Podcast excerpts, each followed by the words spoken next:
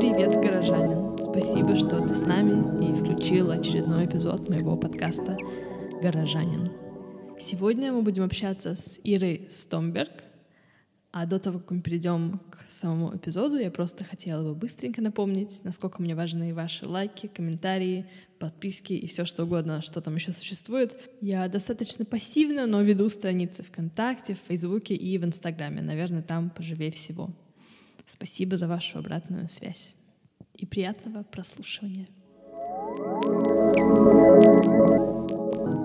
Привет. Привет. Спасибо большое, что нашла возможность и время встретиться со мной в такой немножко необычный момент нашей жизни. Да, полукарантинный момент. Я сейчас стараюсь тоже не выходить из дома, дети дома, муж из дома работает. Но я выхожу, ничего в метро не трогаю, ни на кого не чихаю. Если будет малейшая простуда, то тоже не буду выходить. Вот, и вожу экскурсии исключительно на улице сейчас. Расскажи немного о себе, а потом мы перейдем к основным пяти вопросам. Пять вопросов. Да. А, если... Хорошо, обо мне. Меня зовут Ира, я родом из Москвы, но с 14 лет жила в Израиле до 26, и вот уже мне 38, соответственно, я практически треть жизни жила э, в России, треть в Израиле, треть в Швеции. И в Швеции у меня шведский муж, двое шведских детей, и я вожу экскурсии по Стокгольму. По образованию я, на самом деле, политолог. Я очень люблю философию, лингвистику. А, и так это все сложилось, что еще в Иерусалиме я начала работать в туризме. И прям очень хорошо мне это в душу зашло. И э, Стокгольм я любила с детства. Когда сюда переехала, начала его изучать. И вожу экскурсии по нему, делюсь любовью. Веду канал на YouTube, веду Инстаграм и много чего делаю. И мне кажется, люди чувствуют, как вы передаете эту любовь через свои видео, Инстаграм, блоги, подкаст. Спасибо. Я уже предвкушаю наш с тобой разговор и твои ответы на мои вопросы, потому что мне кажется, что вопросы, которые я задаю, они как-то крутятся вокруг тебя, и наверняка ты об этом сознательно, несознательно, но думаешь. И первый вопрос — что для тебя город? Что для меня город? Это пульсирующий организм, где, которым пользуются многие люди. То есть это как общая квартира для, для миллиона, двух, трех миллионов людей. Да? И ну, город, он меняется. Ты, когда ты изучаешь историю, а когда ты, допустим, я как политолог, да, мы историю постоянно учили, там, международные отношения, ты понимаешь, как города росли, как урбанизация происходила, куда это все ведет в ближайшем будущем, если нас хм, корона не накроет. Э, можно шутки шутить, да, у вас в подкасте? Конечно. Вот. Э, и я понимаю, что город на данный момент — это такой кластер эм, разных районов, да, вот бизнес-район, например, ты знаешь, ты ощущаешь прям, ага, здесь люди вот зарабатывают деньги, ну, скоро перестанут. Извините, я больше не буду, все. Э, там это жилой, здесь ты, здесь ты, у тебя больше развлечений и так далее. Эм, вот, но мы не знаем, как на самом деле будет все это в будущем. Наверное, будет более смешано. Сейчас тенденция идет к более смешению этих э, трех функций, чтобы люди жили, развлекались и работали примерно в одном районе. Нулевой километр, знаешь, этот концепт, чтобы ты жил, чтобы у тебя все эм, услуги, все facilities, как это называется, ну, то есть твои детские сады, спортивные клубы были близ, близости от дома, потому что тогда ты можешь жить более качественно, не тратить время на дорогу. А сейчас мы тратим время на дорогу из жилого района, едем в бизнес, потом вечером в, развлеков, в развлекушку, да, потом обратно. Это занимает время. Сейчас получается такая репетиция, насколько мы можем. Нас, да, да, да, да. Сейчас как раз, да, такая репетиция, как мы можем прожить с двумя маленькими детьми дома и не убить мужа. А, Еще город — это я всегда представляю планету, как будто я сижу на другой планете. Я не знаю почему, вот у меня такое ощущение, как будто я инопланетянин. Но у многих людей такое ощущение есть, как будто они себя, знаете, не находят среди людей. У подростков есть такое, я типа инопланетянин, я другой. А у меня просто ощущение, я где-то сижу и смотрю вот на нашу планету, вот эти точечки, вот эти города, они как такие пульсирующие нервные клеточки. Вот так я вижу город, я не знаю, это актуально тебе или нет. Да. Это чисто мое такое. Очень интересно, такой другой масштаб. Да, вот мне говорят, скажи, что такое город? Я сразу вижу карту мира и пульсирующие точечки. Вот как из самолета ночью? Не-не-не-не, вид-то, да. Ну, со спутника, допустим. Ага, ну, понятно. Второй вопрос. Что ты для города? Ну как, ну, наверное, красные кровяные клетки. Что ж ты мне заранее не про вопрос-то не задала? Я придумала что-нибудь умное. Ну как, приношу кислород. Хочется верить по, да, знаете, от, э, да, по артериям, от легких к сердцу, ко всем частям. То есть я что имею в виду? Я хожу постоянно, я знаю людей в городе, я прям чувствую себя, ну, как будто в гостиной своей, когда я иду по улицам. Ну и вот улица — это артерии, да, я по ним сную, ну, посмотрите, как в микроскопе красные клетки. И во мне как бы много информации, хотя, конечно же, чем больше я читаю, тем больше я о городе, тем больше я понимаю, что я еще большего не знаю, да, я не говорю, что я там много знаю, я говорю, что я знаю достаточно, чтобы нести эту информацию и чувствовать вот это, знаешь, я ее несу. Ты идешь по улице, ты понимаешь, о, вау, вот этот фасад я о нем читала, или вау, вот об этом фасаде я не читала, но из того, что я знаю, я могу его уже как-то, э, какой-то анализ, допустим, провести, это фасаду этого дома. И вот эта информация у тебя все время она в голове роем таким роем. Знаете, как у музыкантов музыка всегда в голове, а, которую они еще не написали. Вот у меня всегда рассказы, которые я еще не рассказала. И, э, э, ну, да, как кислород такой приношу по всем этим улицам. И выливаю постоянно это все дело в ваши уши. Вот, например, через твой подкаст. Спасибо большое. И тебе спасибо. Красиво получилось. Да, главное, не запланировано. Давай дальше. Какой еще вопрос? Следующий вопрос подлиннее, потому что мне придется немножко рассказать о своей работе, которую я делала. Диссертация на тему того, как искусственное освещение на улицах влияет на поведение и эмоции людей, которые гуляют по этим городам. О, у меня уже сразу много-много-много мыслей, давай. А, как я рада, это очень здорово. Я писала эту работу через себя, она была достаточно субъективной, понятно, что она базировалась на методологии, уже исследованной до, проверенной, но что я делала, я гуляла по городам без какой-то цели, без пункта назначения, называется такой способ прогулки, скажем так, дрейф. И потом я анализировала свои чувства, эмоции через видео, которое я делала, карты и маршрут. И так как после написания этой работы мой интерес не закончился к этой теме, а скорее еще более усилился, поэтому я спрашиваю людей как раз в моем подкасте о том, что они чувствуют, когда гуляют по ночному городу. То есть вопрос звучит так как искусственное освещение влияет на твои эмоции, чувства и поведение, когда ты гуляешь по ночному городу? Прекрасный вопрос. И мне его никто никогда еще не задавал. Это прекрасно. Слушай, я вожу очень много дизайн-туров для городских архитекторов, для просто архитекторов, для э, архитекторов-дизайнеров и для просто стилистов-дизайнеров. Вот так вот получилась такая ниша. И как года пять, наверное, назад я начала водить э, одновременно с э, выставкой мебели и света. Господи, слава богу, она прошла еще до короны. Потому что вот на следующей неделе, на этой неделе, господи, отменяется большая выставка про сады, скандинавские сады. Вот я вижу просто, во-первых, их реакцию на освещенный город. Мне очень интересно, я все впитываю, впитываю, впитываю. А потом э, как-то все это переформулирую, рассказываю следующей группе уже какой-то новый материал. И, во-первых, хочу сказать, мое личное ощущение, что Стокгольм очень хорошо освещен, хотя многие люди из там Праги, там Таллин, по крайней мере, под Рождество, многие критикуют Стокгольм, что он очень мало освещен. Москва, например, там прям вот бабах, такое прям вот богато, прям вот надо уворачиваться от этого освещения, понимаешь? Просто вот, э, да, здесь очень скромно, даже на Рождество супер-мега скромно. Ну, во-первых, это экономия, не потому что нету денег, а потому что эм, если ты идешь по улице и ты видишь слишком богатое освещение, у тебя сразу мысли, а почему бы на эти деньги не поднять пенсии? Поэтому достаточно скромное освещение, но оно очень точечное и очень уютная. Например, когда у меня зимой бронируют экскурсии по старому городу, я предлагаю перенести ее на после обеда, они говорят, так ведь света не будет, в три у вас темно. Я говорю, подождите, в старом городе как раз самый кайф вечером. Он очень камерно освещен, как ты идешь по сказочному городу. Ни разу не проблема, ты видишь все.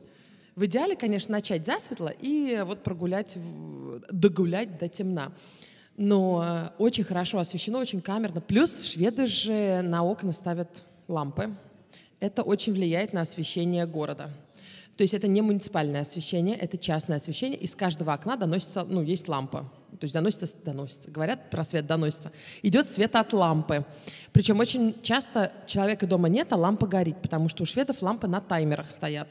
Не знаю, можно ли у вас в Икеах купить такие таймеры, но у нас в Икеах продаются простые таймеры. Ты ставишь, вот я хочу, чтобы она в 3 вечера включалась, там в 12, когда ты ложишься, выключалась, а потом опять утром включалась бы.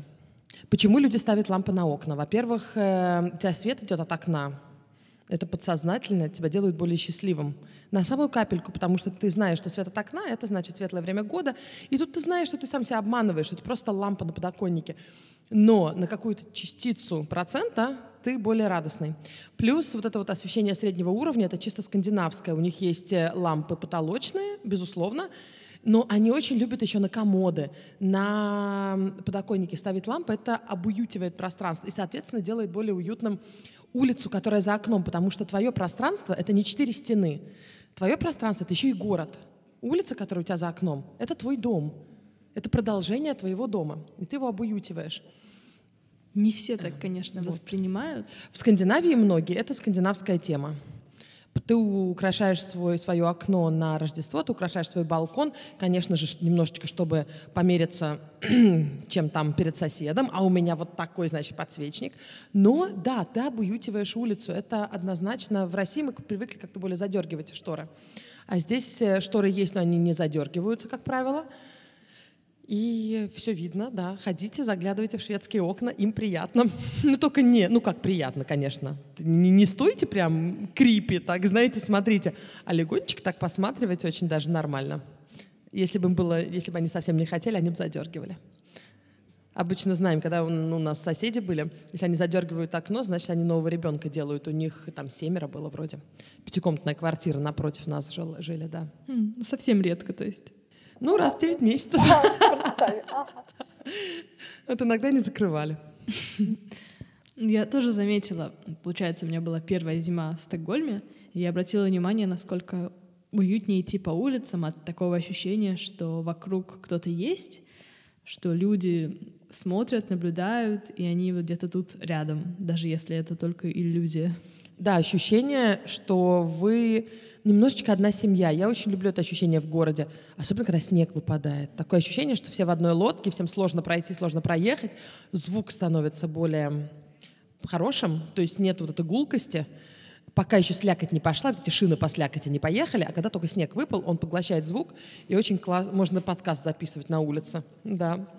Эм, вот. Плюс еще же люди вкладывают, то есть муниципалитет вкладывает деньги в освещение, насчет, кстати, об освещении, э, в плане дизайна ламп. Ты видела вот новые улицы, которые сделали Мальмхельнацгуатан? От, она идет от... Эм, я тебе покажу на карте. Мальмхельнацгуатан. Эм, там такие классные фонари вставили, сейчас ее отремонтировали недавно. То есть э, думают об этом, не только такие, то есть с дизайнерами работают. Mm-hmm. Сейчас будет кризис, сейчас мы опять панельчики построим. А, хочется верить, что нет, но если даже так, ну, тоже будет интересно. Но да, отношение к искусственному освещению тут мне тоже очень подходит, как-то мне это приятно, и, наверное, отчасти поэтому я выбрала приехать именно сюда для магистратуры по architectural lighting, то есть архитектурному освещению. Вот. Будем надеяться, что все пойдет по плану. Ну или не все, но все равно будем надеяться. Следующий вопрос о твоем идеальном городе. Как бы ты описала свой город мечты? Его нету. Если будет город мечты, нам некуда будет стремиться. Я просто мне сказала, я понимаю, что я очень люблю два города, даже три города. Я не могу их объединить. Если они объединятся в один, мне не будет интересно. Это Стокгольм, это Иерусалим, а то, что я люблю в Иерусалиме, это настолько неправильно. Я не хочу, так не должны жить люди. Но мне именно это нравится, что там несколько комьюнити, то есть там отрезанные районы на 100%, например, там религиозный район, куда вообще нельзя заходить там в майках, а в, нельзя ездить там в шаббат, да, на машинах. Там есть, э, эта храмовая гора, э, куда нельзя заходить, кроме нескольких часов, то есть ты не мусульманин. Стоят вооруженные девочки в основном в старом городе, и не только маслим сюда заходят. То есть разделение тотальное, ты точно знаешь, где где евреи, где христиане, где мусульмане. Но именно это очень круто. Ты прямо ходишь, как будто это какой-то... Вот знаешь, как будто такое пульсирующее что-то, вот, кстати, о пульсирующем каком-то, да, нервном нерве, эм, э, за который все борются, но все понимают, что если он его ухватит, то его съедят остальные. И все ходят вокруг этого Иерусалима, все верующие мира, да, скажем так, и такие дышат на него. И в этом такая очень необычная энергетика, мне она очень нравится. Плюс понятие того, что ему сколько там тысяч лет, и там вот все это происходило, все наши события, о которых мы читали, на которых мы росли, это очень необычно. Стокгольм я люблю совсем с другой. Стокгольм я люблю за то, что Здесь пахнет деревом, в домах, очень много деревян. Это мелочь. Но первый раз, когда я приехала в Стокгольм, я спала в хостеле. Школа свои спортивные залы переделывала в хостеле. Таким образом зарабатывала деньги летом. Я проснулась, я ночью приехала на такси с вокзала, просыпаюсь, и я понимаю, что пахнет деревянными кроватями. Как в Икее. Но сейчас уже всем пахнет этим деревом у себя дома после Икеи. Тогда не было, ну так вот в каждом городе не было Икеи. Это 2001 год. И вот это мне очень прям запало. Э, вот это вот дерево, натуральные материалы, они везде. Плюс Почему я Стокгольм люблю и любила еще до этого? До того, как я сюда вообще приехала, какое-то странное ощущение, что здесь уже была. Я не верю в прошлые жизни. Причем они наверняка есть, это я просто в них не верю. Мы не знаем, мы очень многого не знаем. Но мне почему-то казалось, что вот это место, ну, Карлсон как бы здесь летал, э, такое сказочное место. Про викингов читала в детстве, про э, там скандинавский, скандинавскую мифологию. Мне казалось, что вот какой-то город, какой-то необычный, такой сказочный. Сейчас я понимаю, что он такой же, как и все, и я очень этому рада, потому что женатый быть на фотомодели тоже не очень легко быть, да? Э, какой-то идеальный город, их нету. Он обычный город с минусами, плюсами, минусами, которые надо исправлять, значит, есть над чем работать, потому что, ну, иначе просто зачем жить? И плюс я очень люблю Висби на Готланде. Это очень камерный город, ну, не в туристический сезон. И он просто вот игрушечный, он игрушечный, он под охраной ЮНЕСКО, ну, частично, и эм, это просто, да, я очень его люблю. Вот если его смешать со Стокгольмом, кстати, один человек смешал его со Стокгольмом, Миязаки. Знаешь мультипликаторы японского? Есть мультик э, Ведьмин, Ведьминская или Ведьмина служба доставки, очень классная, Kikis Delivery Service называется. И там он э, рассказал про девочку-ведьму, которая доставляет, ну, которая службу доставки организовывает. И э, где-то в каких-то моментах она по Стокгольму летает, а иногда получается Визби у нее. И иногда даже немножко Лиссабона, но я потом прочитала, что, оказывается, он съездил в Швецию, вдохновился двумя городами, Стокгольмом и Визби, и смешал их в одном городе у себя в мультике. Очень классный мультик, всем рекомендую. Очень про город как раз.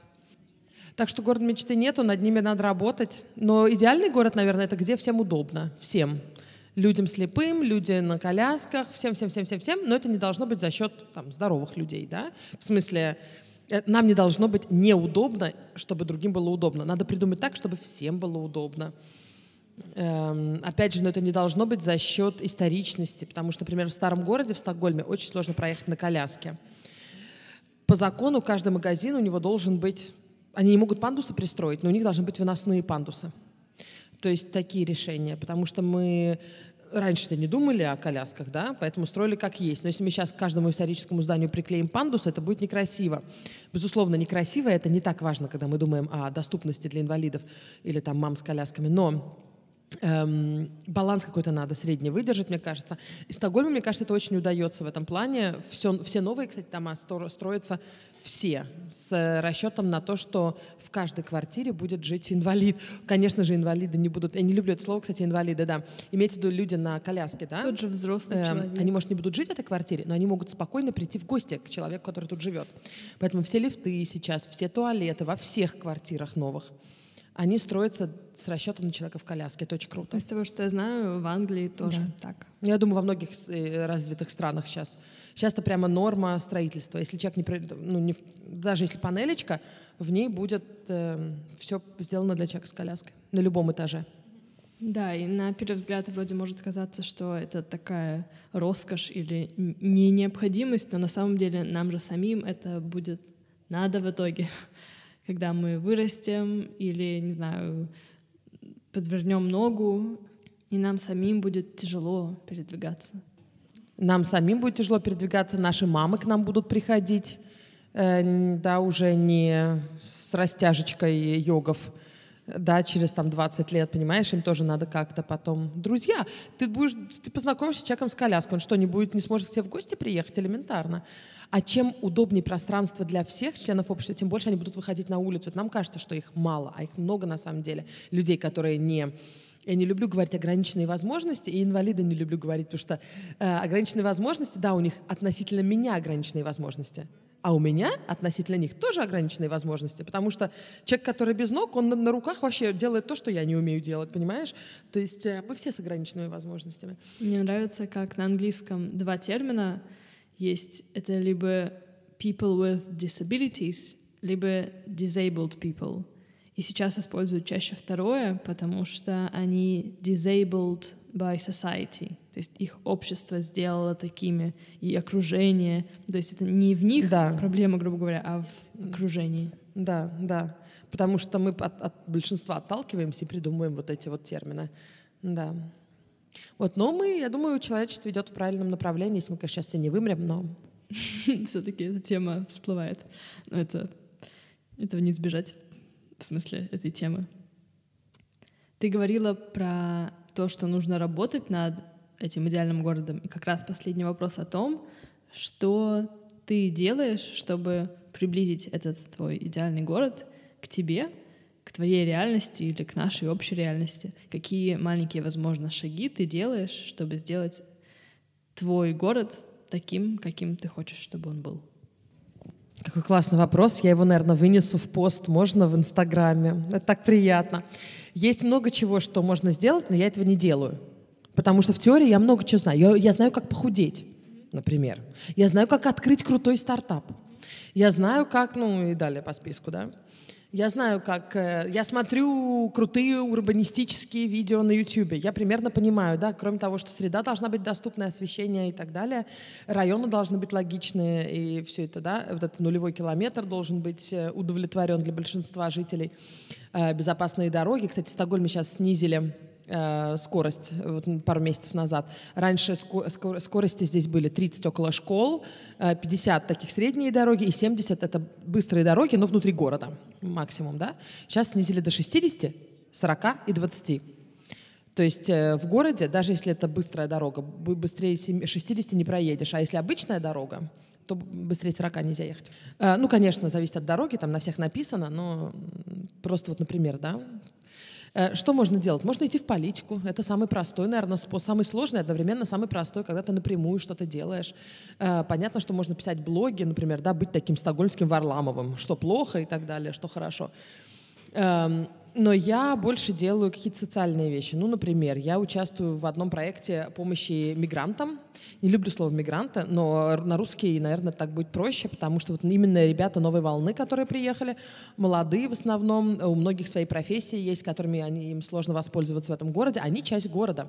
Если мы будем их отмораживать, как бы, да, не будем с ними общаться, потому что у многих, к сожалению, в Швеции, а у нас сейчас не хочу в политику вдаваться, но есть, да, которые отторгают новоприезжих, получаются кластеры таких районов а-ля гетто, и это не здорово, это, знаете, это как у тебя отмершая часть тела.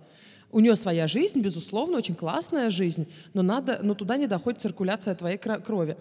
Вот, я участвую в проекте одном, который помогает, то есть у меня как подопечная семья есть, и мы с ней встречаемся, я там помогаю им CV написать, если я не могу им помочь, то я знаю там, кто может им помочь и так далее. Вот, есть много таких проектов, очень много. То есть надо, у меня, например, свекры помогают уроки по шведскому делать таким же ребятам. То есть идут в библиотеку к себе в район и помогают им делать уроки на шведском. Вот это очень важно, потому что да, все важно. Помогать, не знаю, кошкам в приюте, да, это тоже ты вкладываешь в свой город, потому что идеальный город, это где и кошкам хорошо, и иммигранты к тебе приезжают, потому что, я сейчас скажу как историк, э, город без иммигрантов — это плохой город. Ни одного процветающего города в истории человечества без иммигрантов нету. Ну, не знаю, может, какой-то есть, я про него еще не читала. Все процветающие города — это куда приезжают очень много людей из разных точек света, и все процветают вместе. Это как причина или последствия? И то, и то. Это и последствия, потому что, конечно, надо баланс держать, да, просто открыть границы, сказать, ребята, валите к нам, у нас вообще маслом намазано, понятно, это не работает так, система должна работать, но эм, люди должны смешиваться. Это, во-первых, хорошо для здоровья нашего.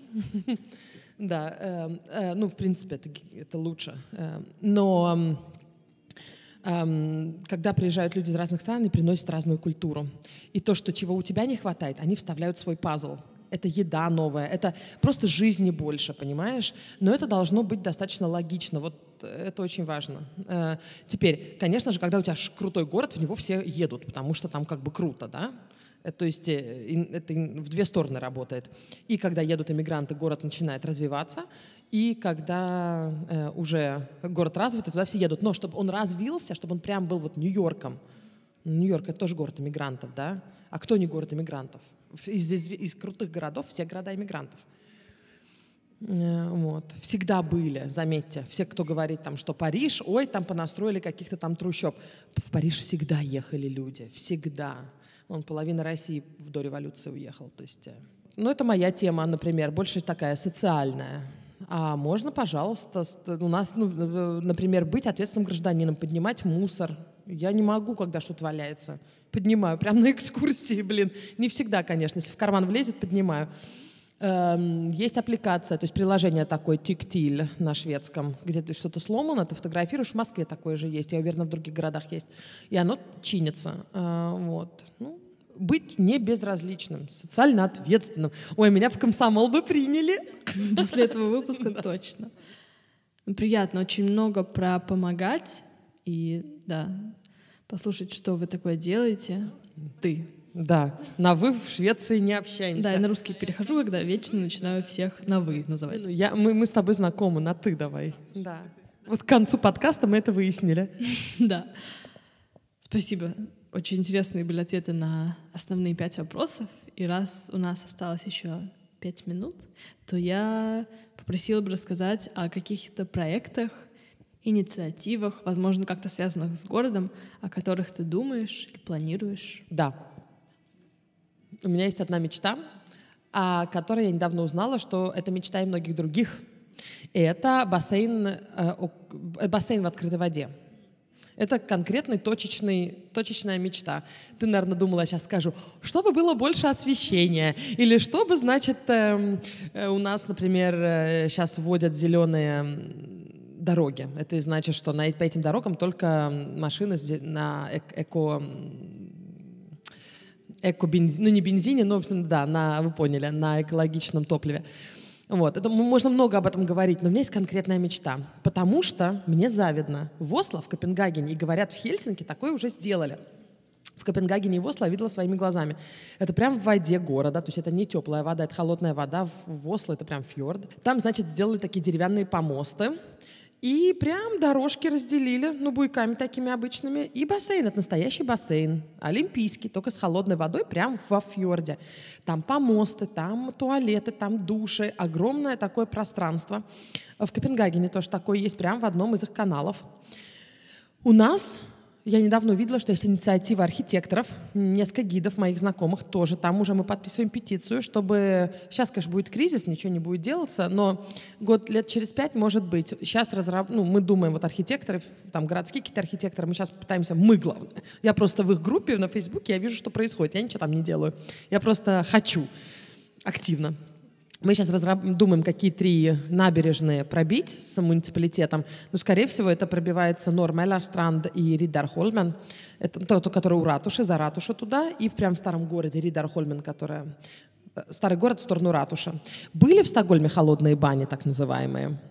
То есть ты прям заходишь, здание у тебя, но оно на плоту, понимаешь? Такое здание, которое плавает. А в центре там вода просто. Вода нашего озера.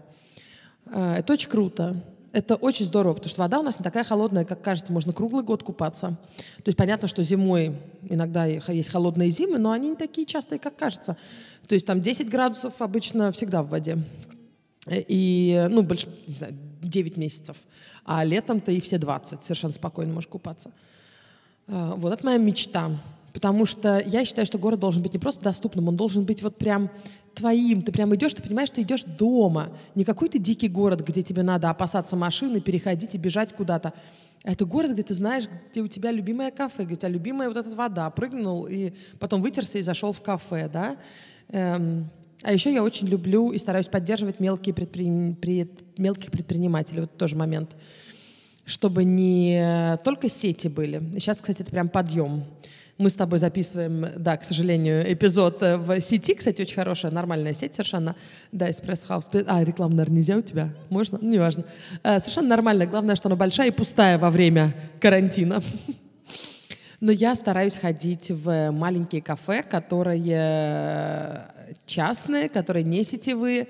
Заходить в магазины, которые маленькие, это дороже обычно, чем сетевые, но вот такой материальный вклад я делаю, потому что я хочу, чтобы город был разнообразным, чтобы не только были Макдональдс и H&M, чтобы было много разных маленьких актеров. Эм, вот. Это очень важно. Да. Спасибо большое за все ответы. Мне очень было интересно. И важно услышать именно то, о чем ты говорила. Очень все в точку. Спасибо большое, что спросила. Сейчас на экскурсию. Пошли на экскурсию, да. Пока. Пока. И спасибо тебе, горожанин, за то, что слушал этот выпуск. Не забывайте ставить звездочки, сердечки, лайки, э, колокольчики, все, что вы видите вокруг эпизода, где бы вы ни слушали. Мне всегда это очень приятно комментируйте, пишите мне какие-нибудь вопросы, все что угодно пишите, пишите, что вам нравится, не нравится. Мне это очень важно. Подписывайтесь еще. И заранее спасибо. Я буду стараться поддерживать постоянство этого подкаста и выкладывать эпизоды каждую неделю. Надеюсь, я буду находить людей, которые будут готовы со мной выйти и записать подкаст. Следующий подкаст будет на английском языке. Я надеюсь, что это не напугает большое количество людей, а только наоборот. Поэтому будет интересно, будет по-другому.